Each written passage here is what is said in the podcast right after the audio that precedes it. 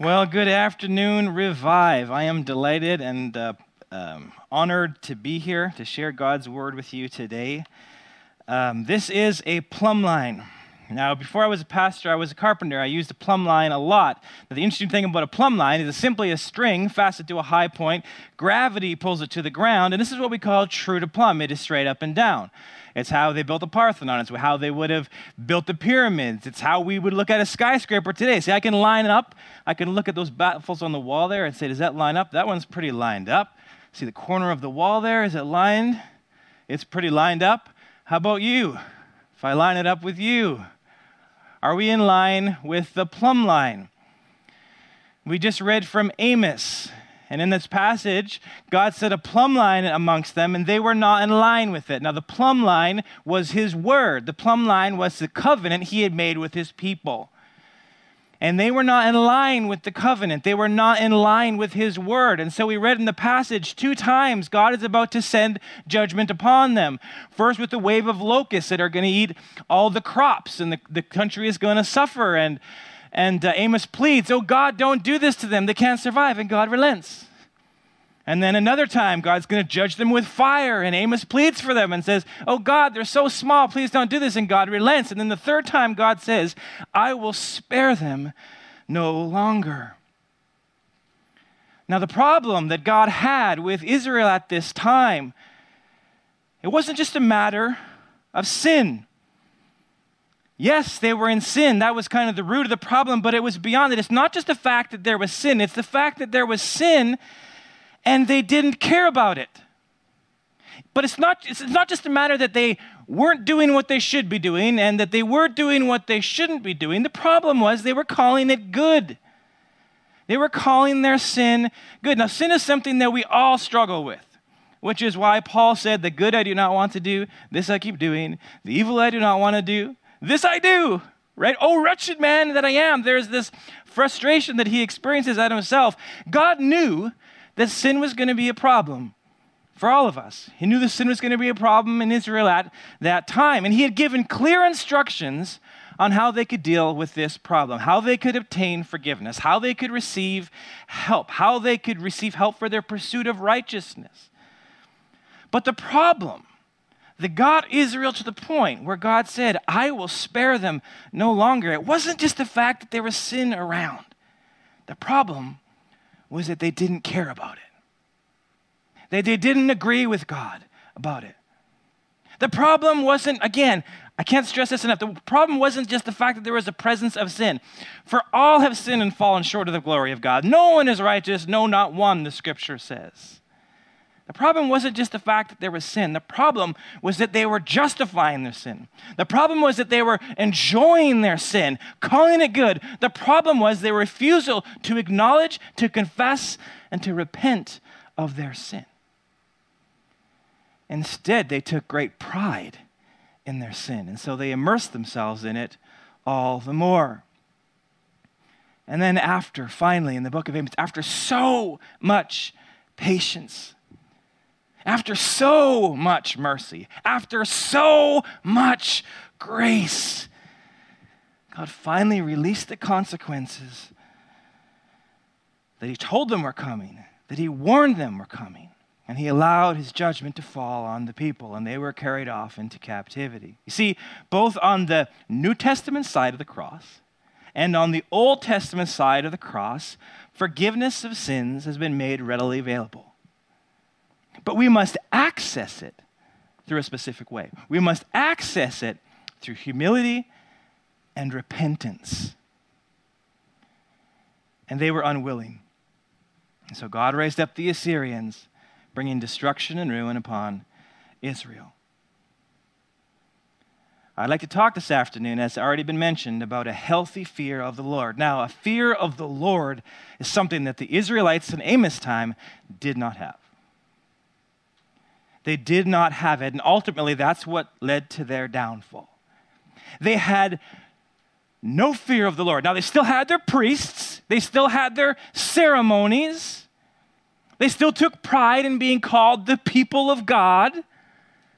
But in truth, they had no fear of the Lord, and so they were emboldened to do whatever they wanted, to live however they wanted, and whatever they wanted got them hauled off into captivity. Now, before I move forward, I would like to stop and um, acknowledge the presence of what, for some of us, might be a troublesome paradox.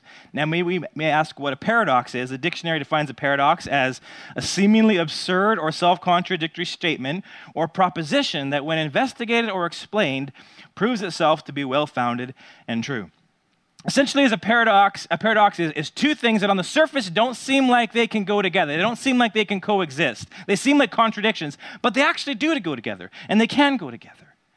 We find paradoxes throughout our lives throughout our nation throughout the scripture even. I mean we just look at this example we can say jesus is described in the scripture as both a lion and a lamb. That's paradoxical. Lions and lambs are very different.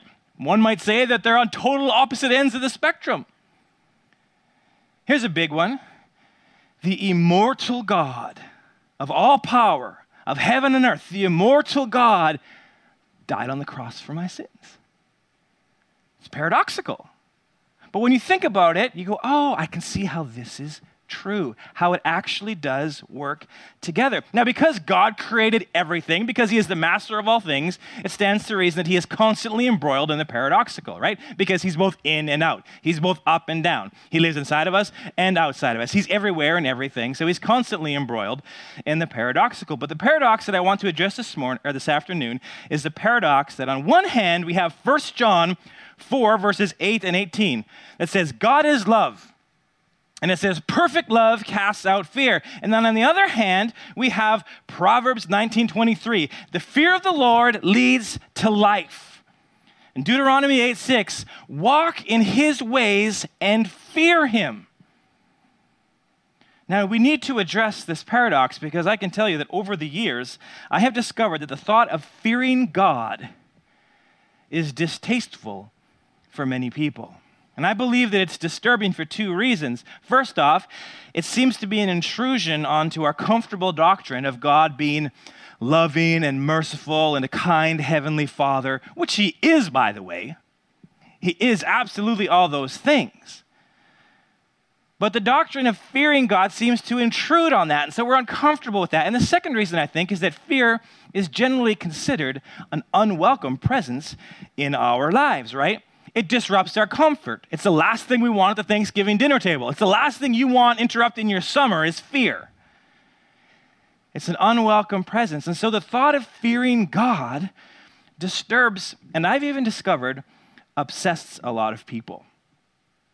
And yet, well over a hundred times, I counted it myself. I went how many times, and as soon as I got past a hundred times, I stopped and said, okay, I can tell them over a hundred times. Well over a hundred times, the scripture says, fear God. And so we need to sort out this paradox. We need to address this common discomfort. And it's important that we do this because, as the Proverbs passage pointed out, the fear of the Lord leads to life. Anybody want life? That's what the fear of the Lord leads to. The fear of the Lord is a good and beautiful thing. And so, right here from the beginning, as we launch into the message, I am going to dismantle a common misconception about the fear of the Lord. And the common misconception is this the fear of the Lord doesn't mean we should ever be afraid of God, it just means we should really respect Him.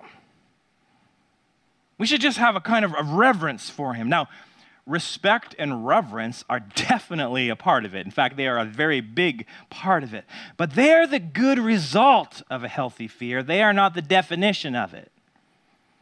So, what does it mean to really fear the Lord? Now, this is not complicated, but because of the common visceral reaction, I'm going to be absurdly thorough uh, I, I want to make sure we get over this hurdle so that it's, it's something we can begin to embrace. And so, my strategy tonight is going to be to um, examine Hebrew and Greek definitions. We're going to look at examples of the term fear God in their varied applications, and finally, we'll apply it to a modern day analogy. So, when we're talking about word definitions, when we look at the phrase the fear of the Lord in the Hebrew, we find that three different words for fear are the most commonly used. The first one is Yireh, and it means dreadful, exceedingly, terrifying, fearful, reverence. Now, in Hebrew tradition, this word is often used in the context of trembling before that which is awesome. It's not just about being in awe of something, it's about fearfully trembling in the presence of something awesome. The root word in the Hebrew is actually flow from the gut. it's like butterflies in the stomach or, or worse. And this word is used in Deuteronomy 25. God is about to lead his people into the land, and he says, This very day I will begin to put the terror and the fear, the yira, of you in all nations under heaven. They will hear reports of you and will tremble and be in anguish because of you. God says, I'm going to put a fear of you in them so that they will get out of the land and the Israelites can then possess it. This same word is used in Proverbs 16 6, where it says, Through love and faithfulness, sin is atoned for. Through the fear, through the yira of the Lord, evil is avoided. Now, almost every time this word is used in the scripture, it's translated in relation to fear. Once in a blue moon, the translators chose to use the word reverence, but that's rare. So, yireh is one of the words used when the scripture says fear God, yireh God. The second one is the most common, and it's yareh, and it means fear, frightened, dread, reverence. This word is used in 1 Samuel 28, verses 4 and 5, when it says, So the Philistines gathered together and came and camped in Shunem. And Saul gathered all Israel together, and they camped in Gilboa. When Saul saw the camp of the Philistines, he was afraid. He was Yare, and his heart trembled greatly. This is the same word used in Deuteronomy 8, verses 4 to 6. Israel had been wandering in the, in the desert for 40, year, 40 years because of their sin. And, God, and it says, God says to them, Your clothing did not wear out, nor did your foot swell these 40 years. Thus you are to know in your heart that the Lord your God was disciplining you just as a man disciplines his son. See, that was the purpose of wandering in the darkness, uh, desert for 40 years. God was disciplining them. Therefore, verse 6 You shall keep the commandments of the Lord your God and walk in his ways and fear him and Yareh him. This word comes for that same flow from the gut type meaning. Now, the biblical application is often used in connection with fear leading to worshipful behaviors. To give you a pagan example of this, it would be like a primitive jungle tribe who just has a stick for a weapon, coming to fear tigers so much that they begin to worship them. That's actually a pretty common thing we've seen throughout history. Now, could we say that they have reverence for the tigers? Absolutely, but it goes deeper than reverence. It's an experience that's, that's so intense, it, it, it's felt in the gut. Now, 336 times in the Hebrew Bible, this word is translated as fear or terrified or something like that. Only four times is it translated as reverence. And then the third word is pakad, this word pakad is used 49 times, and every time it means alarm, dread, fear, terror. This word is used in Psalm 36, verse 1, in, uh, in re- relation to the wicked not fearing God. It's actually a very powerful text. If we look at Psalm 36, 1, it says, I have a message from God in my heart concerning the sinfulness of the wicked.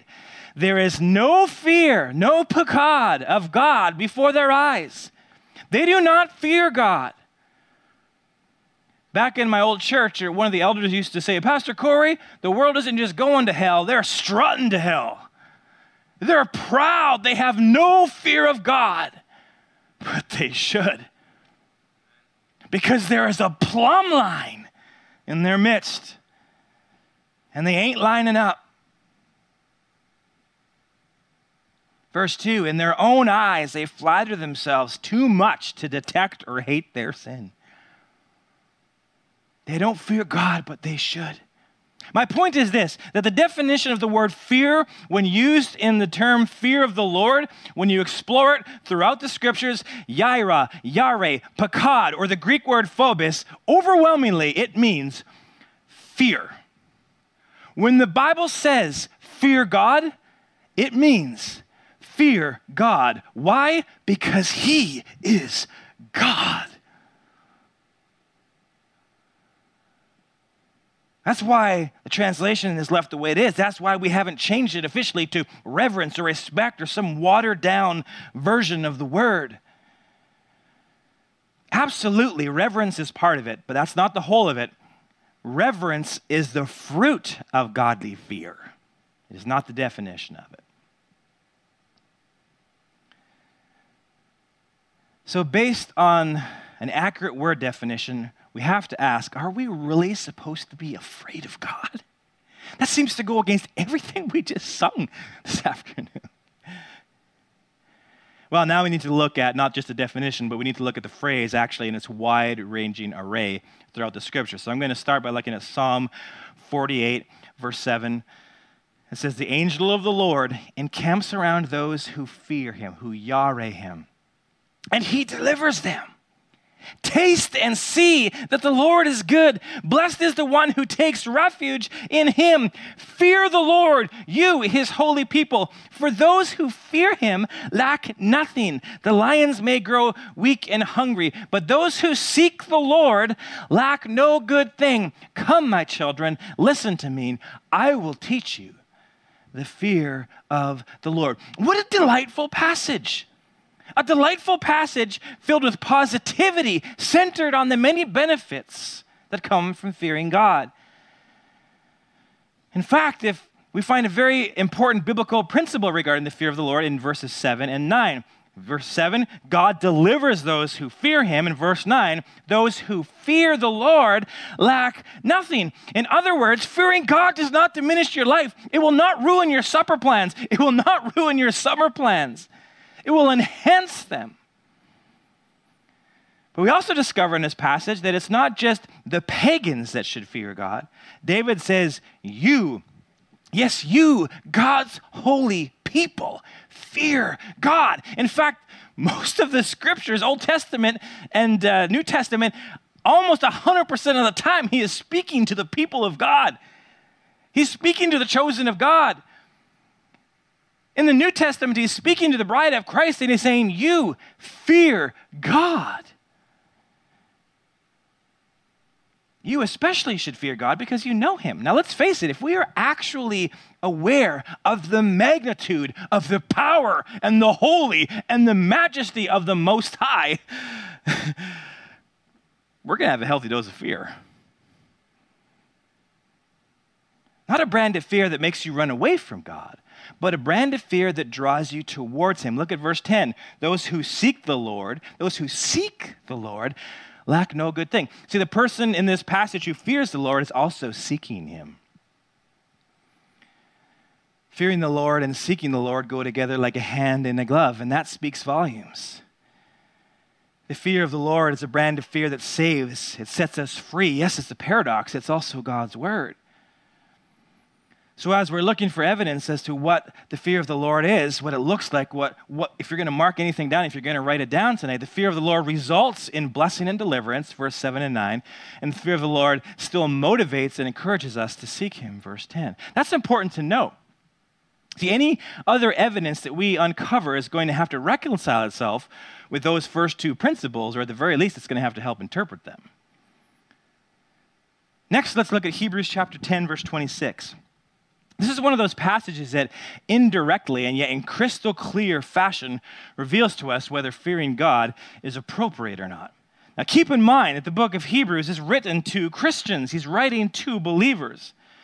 Hebrews chapter 10, verse 26 says, If we deliberately, if we, keep in mind who he's writing to, he's writing to his people, he's writing to the church. If we deliberately keep on sinning after we have received the knowledge of the truth, no sacrifice for sins is left.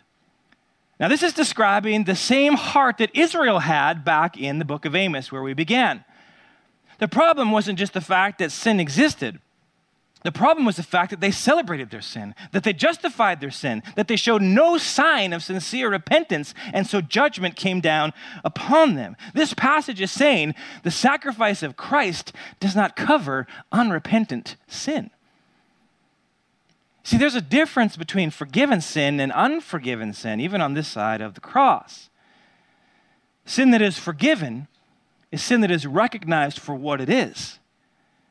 God calls it sin, and we say, Yes, Lord, I agree with you, that is sin. It is appropriately labeled, it is grieved over and repented of. We say, Oh God, this sin is in my life. Lord, help me. Let this go, Lord. I pray that you would just renew me, Father. Refine me, Father. See, that sin is covered by the grace of God. There's so much grace that sin can't handle it. Sin that is not forgiven is a sin that we justify. It's a sin we don't grieve over. It's a sin we don't repent of. It's the sin that we say, This is pure. This is good. This is wonderful. This is the way I want it. And to that type of sin, the Bible says, No sacrifice for sin is left but only the fearful expectation of judgment and of raging fire that will consume the enemies of God. Anyone who je- rejected the law of Moses died without mercy on the testimony of two or three witnesses. How much more severely do you think someone deserves to be punished? Listen to this now. Who has trampled the Son of God underfoot? who has treated as an unholy thing the blood of the covenant that sanctified them, who has insulted the Spirit of grace. Now, once again, this is not referencing the mere presence of sin. This is talking about those who have no fear of the Lord. Those who celebrate their sin, who take pride in their sin, they promote their sin, they embrace their lust and their sexual distortions, they embrace their hatred and their malice, they justify their malicious tongues and their greed. They love and promote their sin, and God will have none of it. Verse 30, for we know him, he's talking about God, who said, It is mine to avenge, I will repay. And again, the Lord will judge his people. Listen to verse 31, speaking to the church. It is a dreadful thing to fall into the hands of the living God. Yes, God is love. But for those of us who insult the Spirit of grace, it would be a dreadful thing to fall into the hands of the living God. Is it right to fear the Lord? Absolutely. Both on your behalf and on the behalf of others.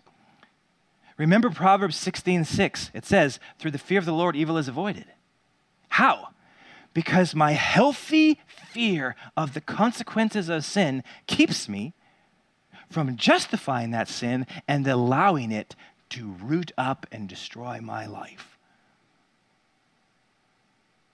You know what I think is probably the most terrifying passage of Scripture in all the Bible? It's found in the book of Amos yet again, spoken to that same group of people who were justifying their sin, who were looking at the plumb line. In fact, they were trying to get rid of the plumb line. They trying to get rid of Amos altogether. They were saying, This is what I think is good spoken to the same group of people.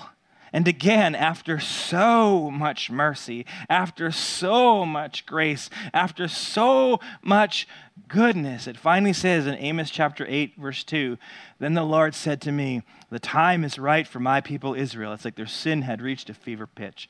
I will spare them no longer. Verse 3 And that day, declares the sovereign Lord, the songs in the temple will turn to wailing many, many bodies flung everywhere. Silence. This passage does nothing to diminish the incomprehensible volume of God's love, of God's goodness, of His grace, of His mercy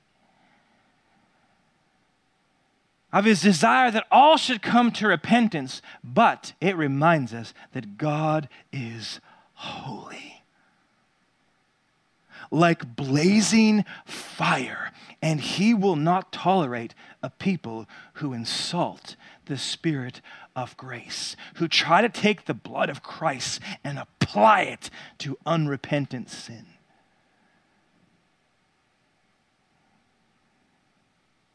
By doing so, they treat as an unholy thing the precious blood of Christ. Now, I say that passage is terrifying, but it's actually really helpful because it reminds me to have a healthy fear of the Lord. And a healthy fear of the Lord keeps me from that situation. Just as a healthy fear of the police officers keeps you on the right side of the law. So the fear of the Lord results in the blessing and deliverance of God. The fear of the Lord motivates and encourages us to seek him. And verse 3 or number 3 is going to say that the fear of the Lord is an actual fear. An actual fear regarding the consequences of daring to justify what God has clearly labeled sin. The wise person fears God and does not go there. My passion for this sermon goes back many years when I felt the Holy Spirit clearly impress on my heart that if we lose the fear of the Lord, people, we lose everything. If you're going to write one thing down tonight, write that down. If we lose the fear of the Lord, we lose everything. We lose our sensitivity to the Holy Spirit. We lose our reverence for the shed blood of Christ. We lose our desire to obey God's word. And as a result, we lose our blessing, we lose our victory, we lose our wisdom, we lose our life. Folks, I really believe that the reason that Christianity has stagnated in America today is because we have, by and large, lost the fear of the Lord. We, his people, have lost the fear of the Lord. And that lack of fear has emboldened us to reject and distort God's word. We have forgotten about the supreme authority of God. Now, we remember it academically, we remember it philosophically, but in the actual application of our individual lives on Wednesday and on Thursday and all throughout the week, we have forgotten about the supreme authority of God. We have forgotten about the absolute power of God. We have forgotten about the blazing holiness of God. And in our star spangled hearts, we have reduced him down to a ridiculous and distorted definition of love. We say, God is love. By the way, when the scripture says God is love, as it does, that does not mean that love defines God. It means that God defines love. The difference is astronomical. As soon as you start to think that love defines God, then guess what? When you define love, you define God. And that is the root of so much of our problem in the church today. Love does not define God, God defines love. The fear of the Lord is a crucial component to the abundant life offered in Christ Jesus. But I fear that many of us in Christendom today have lost it, but we need it. Because without the fear of the Lord, we ain't got nothing.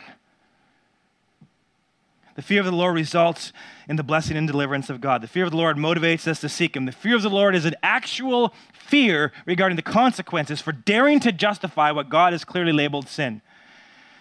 Now, just to solidify this third, uh, third point, for those who may be struggling still to reconcile this paradox of God being both loving and yet us fearing Him, uh, just look at Luke chapter 12, starting at verse 4. I think it solves the paradox. Verse 4 says, I tell you, my friends, do not be afraid of those who kill the body and after that can do no more. This is what the scripture is talking about when over and over again it says, do not fear, do not be afraid, right? All through the scripture, do not fear, do not be afraid. He's talking about this. He's saying, I am bigger than all this. So don't be afraid of the storm. Don't be afraid of the diagnosis. Don't be afraid of what you're going to eat and what you're going to drink. Don't be afraid of what you're going to do in retirement. Don't be afraid of persecution. I'm God. I got this. I hold you in my hands. And then verse 5 But I will show you who you should fear. Fear him who, after your body has been killed, has the authority to throw you into hell. Yes, I tell you, fear him.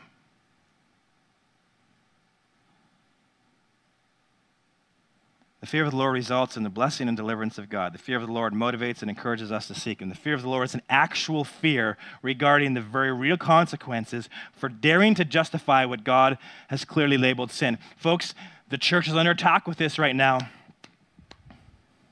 We are under pressure to redefine sin, pressure like no other time. We must not acquiesce. We must be in line with the plumb line. God's word, God's covenant. He tells us what sin is, not us. Psalm 33, verse 8. Let all the earth fear the Lord. Let all the people of the world revere him. For he spoke, and it came to be. He commanded, and it stood firm. The fear of the Lord, we find here, is marked by a reverence for who God is and what he has done. He is the Almighty Creator. He is the first and the last. He is the name above all names. He is the one we walked into this building this afternoon to worship, and He is here and He knows all of our hearts. That should give us a sense of awe and a sense of healthy fear.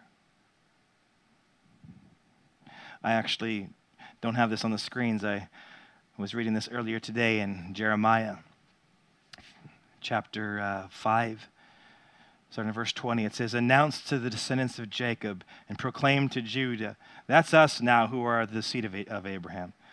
Hear this, you foolish and senseless people, who have eyes but do not see, who have ears but do not hear. Should you not fear me, declares the Lord? Should you not tremble in my presence? Now, the answer to that question is yes, we should. He said, I made the sand a boundary for the sea, an everlasting barrier it cannot cross. The seas may roll, but they cannot prevail. They may roar, but they cannot cross over it. You should fear me because look at who I am. Look at what I control. Look at what I hold in my fingers and on my hand. I spoke and the stars leapt into existence. By my breath do you breathe. fear of the Lord is marked by reverence for who God is and what he has done. A healthy, fear of the Lord acknowledges this and bows down in awe before him in worship and adoration. Throughout the scriptures, the true fear of the Lord always results in obedience, in the pursuit of holiness and purity, in worship, and in abundant life. A healthy fear is a good thing. Now we may ask, but doesn't fear contradict love? Doesn't fearing God contradict love? The answer is no. And understanding this is not difficult. Simply picture what I think is perhaps one of the most precious and pure human relationships there is, and that is a really good dad. A really good dad with his little boy who idolizes his father. They are like peas in a pod. That boy is his dad's mini me. He loves his dad. His dad is the strongest. His dad is the fastest. His dad is the smartest. His dad is the best. His dad is his hero. He wants to be just like his dad. His dad is his protector. His dad is the model for everything he wants to be. But when his mom says, You better smarten up, boy, or I'm going to tell your father when he gets home. That boy is gripped by fear. Holy, healthy, beautiful fear. Now, the boy's fear does nothing to diminish the father's love, nor does it diminish the boy's fierce pride and connection with his dad. No, that fear denotes true respect and beyond. It shines as a tangible example that that boy even though he identifies so closely with his dad, he knows who's who. He knows who's the authority, and he knows that even though his father loves him, in fact, I would say because his father loves him, his father will not accept news of his willful sin. He'll say, Come here, son, we need to have a chat. his father will not accept news of his rebellion and disrespect. The boy's fear keeps him from continuing to sin. And that actually strengthens his relationship with his dad. That actually expands the boy's opportunity for grace. Because there's a second paradox. Those who fear the Lord have the least to fear. Because when you fear your father like that, his arms are open to embrace and forgive. Now, in this healthy relationship, does the boy live every moment in terror of his father? Of course not. Of course not. His father walks along and the kid grabs his leg and his father is dragging the kid across the floor. He jumps on his dad's back. He's at total comfort with his dad. But when sin rises up, that boy knows dad isn't going to tolerate this. And that fear molds that boy into the person he needs to be. That's what we're talking about here. That's what we're talking about when it's healthy fear. And the day that that healthy mix of, of comfort and fear breaks down, when that boy begins to think, actually, I don't really care what my dad says, that's a tragic day. For us fallible fathers, that day is inevitable, likely with our kids. But with our God, that day should never come.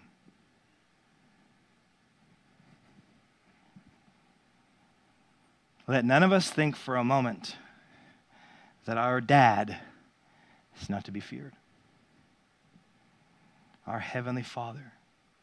This holy fear does not diminish our relationship, it strengthens it, it purifies it, it proves it.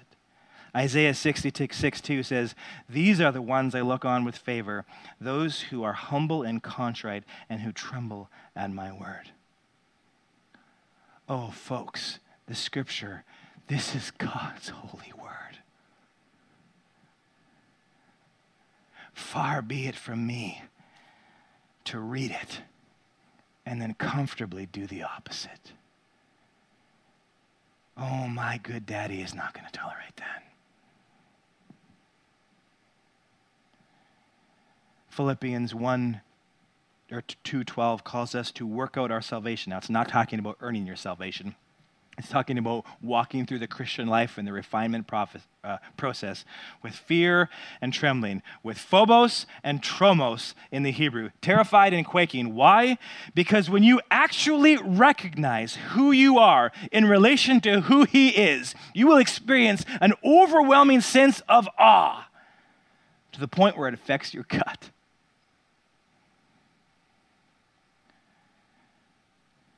As we've already established, this quaking and trembling does not drive us away from God, it drives us to Him.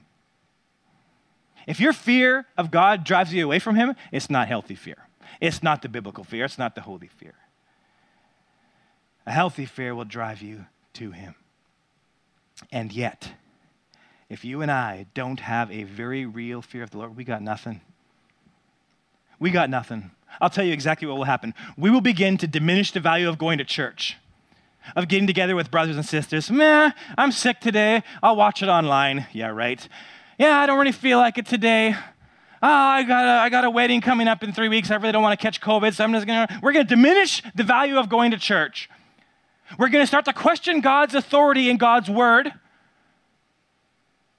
We're to start finding ourselves agreeing with the world on things that the scripture disagrees with. We're to get comfortable with sin ultimately that's going to make us spiritual frauds. And sooner or later, God is going to say one of two things. He's going to say, Come here, child, son, daughter. It's time for a whooping. Why? Because he loves you. Or worse yet, he's going to say, I will spare them no longer. Your father loves you. but he's your dad and he will not tolerate it. I often say to my congregation, by all means, celebrate grace through our worship songs, but don't for a second get your theology from them. From our worship songs, you would just think that God's a big idiot that just doles out everything to you, do whatever you want, grace and mercy cover you all. Here, here, here's the thing, folks. Above you is an ocean of grace and mercy. It is hovering over you. You are connected to it through the tube of faith. And at that tube of faith is a nozzle of repentance. If you will open that nozzle, you'll be met with so much grace and mercy, you won't even be able to stand. It's going to knock you down. But if you don't fear God, and you have that nozzle of repentance closed, you're just off doing what you want, you think you can somehow access that ocean without faith? No. If you're not careful, the worship songs will make you think that's reality. It's not. Faith and repentance, folks. Faith and repentance. Fear the Lord. This is what we're missing in our church in America today. This is why we're in the condition we are. If I don't fear the Lord, it's because I don't know who He truly is. In fact, chances are I know so little about Him that I am in jeopardy of being part of the crowd in Matthew 6, where Jesus says, Depart from me, I never knew you. You workers of lawlessness, you workers of iniquity, you workers of sin, you who thought you could just live your life with that repentance nozzle closed, defining sin for yourself. But for those who do fear God, the angel of the Lord encamps around them. He delivers them. He sustains them. He answers when they call. They are the ones with whom he has the closest relationships. The fear of the Lord is the beginning of wisdom, the scripture says. The fear of the Lord is the fountain of life, the scripture says. Because we know the fear of the Lord, we persuade others, the scripture says. And if we don't fear God, folks, we ain't got none of it. What are we even doing here if that's the case? We are to be pitied among men, as Paul would say. I hope I'm not coming across too intense. Sorry, I just really feel passionate about this. I really feel it's a message that needs to be heard. Sometimes I get, I, I get too intense. I apologize. Deuteronomy chapter 6, verse 24 says, The Lord commanded us to obey all these decrees and to fear the Lord our God, so that, listen to us, here we have, here we have a reason for healthy fear, so that we may always prosper and be kept alive, as is the case today. We discover in this passage that the purpose for fearing the Lord is to prosper and protect us. The fear of the Lord results in blessing and deliverance of God. The fear of the Lord motivates us to seek Him. The fear of the Lord is an actual fear regarding the consequences of sin, should we dare to justify sin. The fear of the Lord is marked by reverence, deep adoration for who God is and what He has done. The fear of the Lord is the beginning of wisdom. The fear of the Lord is the fountain of life. And when you actually know who this God is, the breadth of his power, the purity of his holiness, and the fact that he has chosen to call you his own, well, that gives you a whole new sense of significance. That places you in a whole new category of security. That grants you a whole new level of peace. That is the blessing for those who walk in the fear of the Lord. So now that we know what the fear of the Lord is, by definition, it's an actual fear resulting in holy reverence. In practice, it's humility before God in the pursuit of righteousness. Its rewards are salvation and blessing, relationship, and peace. Now that we know that it is good, I encourage you to cultivate it. I encourage you to pass it on to your children. This fear that saves. This fear that is the beginning of all good thought. I invite the worship team to come up as I pray with our closing song. Lord Jesus, I, I thank you for who you are. Lord, I pray this afternoon that a holy and good and pure fear would wash over us, not just for our sake, but for the sake of others. Lord, I thank you that you are so good, that you are so kind, that you are so loving, Lord. But I pray that we would never forget you are just, that sin is a problem, that faith and repentance are a necessity. Lord, in this new covenant we have with you, this plumb line is repentance and faith. Lord, I pray that we would reflect over our lives. We would root out any type of thinking, any type of double mindedness that would cause us to believe that we can cheat on you. Lord, I think of your word in the Old Testament and your complaint of the adulterous people who thought they could come to church and have intimacy with you after just coming out of the world, having intimacy with them. Lord, I pray this afternoon for a holy fear that doesn't drive us away from you, but that drives us towards you, where we receive so much grace and mercy we can't even end on. I ask this in Jesus' mighty name.